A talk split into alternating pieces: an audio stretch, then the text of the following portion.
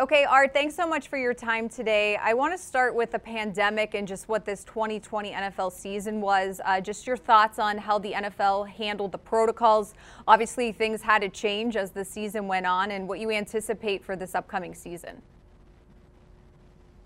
You know, Missy, it was a uh, season like uh, unlike any other, obviously, and uh, a lot of different twists and turns. And I have to say, you know, my hats off to uh, the people up at the league as well as our own staff for holding it together. And, uh, you know, from uh, John Norwig to uh, Garrett Giemont and Omar, the coaching staff, uh, really the whole organization. It was just, uh, you know, it was a, not, not, an easy road to hoe. And, uh, you know, I'm just really happy and thankful that we, we made it through it in as good a shape as we did. Now, in terms of the football team and what they did on the field, winning the division, the 11 0 start, but then losing in the wild card round, how do you, as you sit back a few weeks removed from the season, evaluate 2020? You know, I'd say, uh, Miss, obviously, we got off to the best start uh, in our history and, and, won our division. So, uh, some great positives there. And, and when I say I won our division, you know, we probably won the toughest division in football as far as I'm concerned.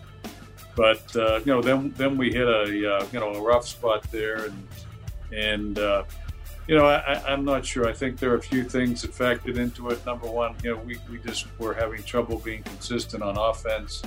Uh, you know, we kind of scored in spurts, and you know at times we were almost unstoppable, and then other times we had a hard time making a first down. So just too inconsistent on offense, and and I think.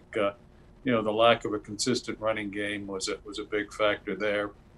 Uh, and then you know uh, with all the schedule changes and and adjustments, uh, you know I do I do think that wore on us a little bit for you know a little stretch there. You know we lost Bud Dupree in that stretch, and uh, you know that was a tough blow as well. So you know that that was a tough stretch, but you know I think we rebounded from that. You know we came back and won a game we needed to win to clinch the division and you know, and then we played pretty well with mostly backups uh, up in Cleveland that final game. So I, you know, I thought we rebounded well, and I certainly felt good going into our playoff game, and, and felt good about how we we would perform there. And uh, you know, we just uh, you, you, just can't turn the ball over like that. You know, we put ourselves in a hole that we couldn't get out of, and really never gave ourselves a chance to, to compete in that game. So it was was unfortunate. You know that that's the way it happened. Disappointing. Uh, was uh, it was like being awake for a nightmare. It was just uh, tough to watch, and uh, so it's you know, so we got to take from that and learn from that, and really prepare for uh, you know another uh, another season with the challenge of you know a salary cap situation that's probably as difficult as, as anything we faced in the salary cap era. So we certainly have our, our work cut out for us going into, into this offseason. Uh, Art, sticking with the salary cap, almost 20 free agents as you guys are going to be heading into this period. How do you guys begin the process of figuring out what to do, knowing that there is going to be a lot of turnover with this roster? Yeah, I mean, we've got to look at uh, all of the options here and, uh, you know, see how we can create some room. Uh, obviously, we need to know what the salary cap is first, so hopefully we'll have that information soon. Uh, and then we'll have to go to work and make decisions and you know see if there are contracts that we can adjust and restructure and uh, so it'll be uh, as i said it'll be a more challenging situation than maybe we've ever faced salary cap wise and uh, but we'll you know we'll roll up our sleeves and, and uh, get the job done as best as we can Part of that puzzle piece, of course, will be Ben Roethlisberger. Do we anticipate him being in a Steelers uniform in 2020? Have you guys talked? And what needs to happen if that is the way to go? Well, Ben has been in and talked to Coach about it, and, and Ben wants to come back and play.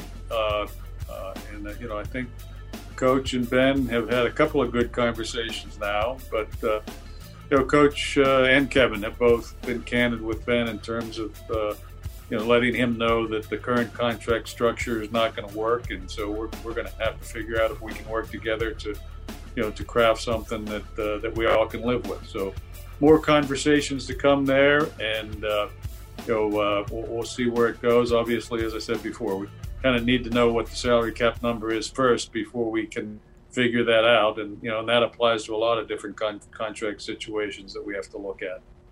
We saw last week Vance McDonald announced his retirement from the NFL. Do you anticipate any more retirements, or is that something you guys are just taking as it goes?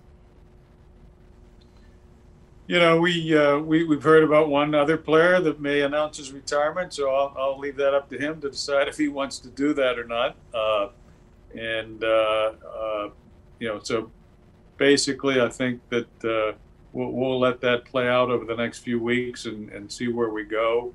Uh, so you know, more more pieces of the puzzle will, will unfold. Uh, you know, probably here over the next uh, several weeks. A little bit earlier, just going back on the season, you talked about the running game, and at this time last year, that was what you wanted to see improve in 2020. So, what do you think needs to happen uh, for the second season to see an improvement and not to finish last?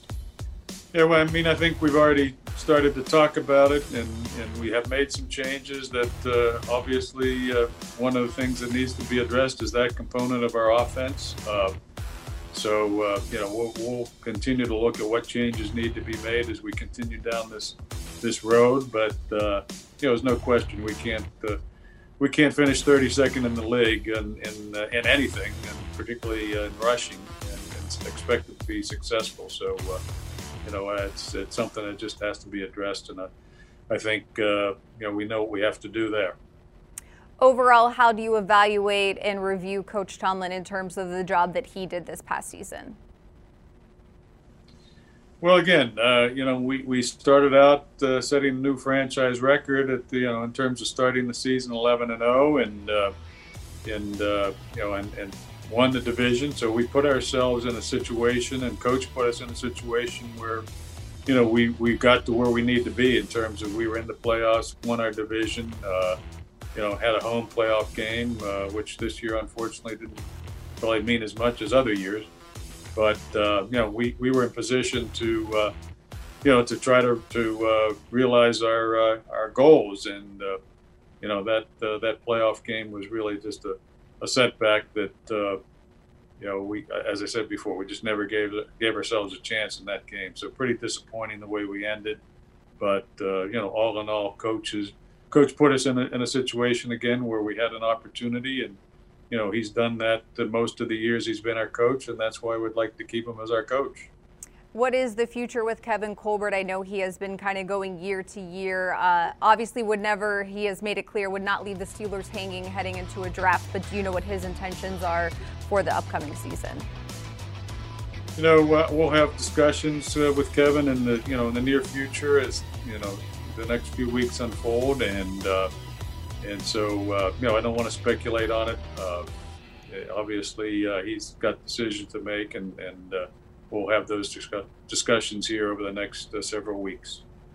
Are you hopeful that hopefully in the next two weeks we will hear some good news in terms of the Hall of Fame regarding Bill Nunn and Alan Faneca? What are you hearing or what is your gut telling you as we're getting closer to when they usually make those announcements? Well, we have high hopes uh, for, for Bill and Alan, and, and uh, you know, wish I could say that I know what the outcome is, but uh, certainly two deserving men and, and you know really people that distinguished themselves throughout their career. So uh, we're keeping our fingers crossed and, and, looking forward to that announcement next couple weeks. Okay, Art, appreciate your time as always. Thank you very much. All right, thanks, Miss.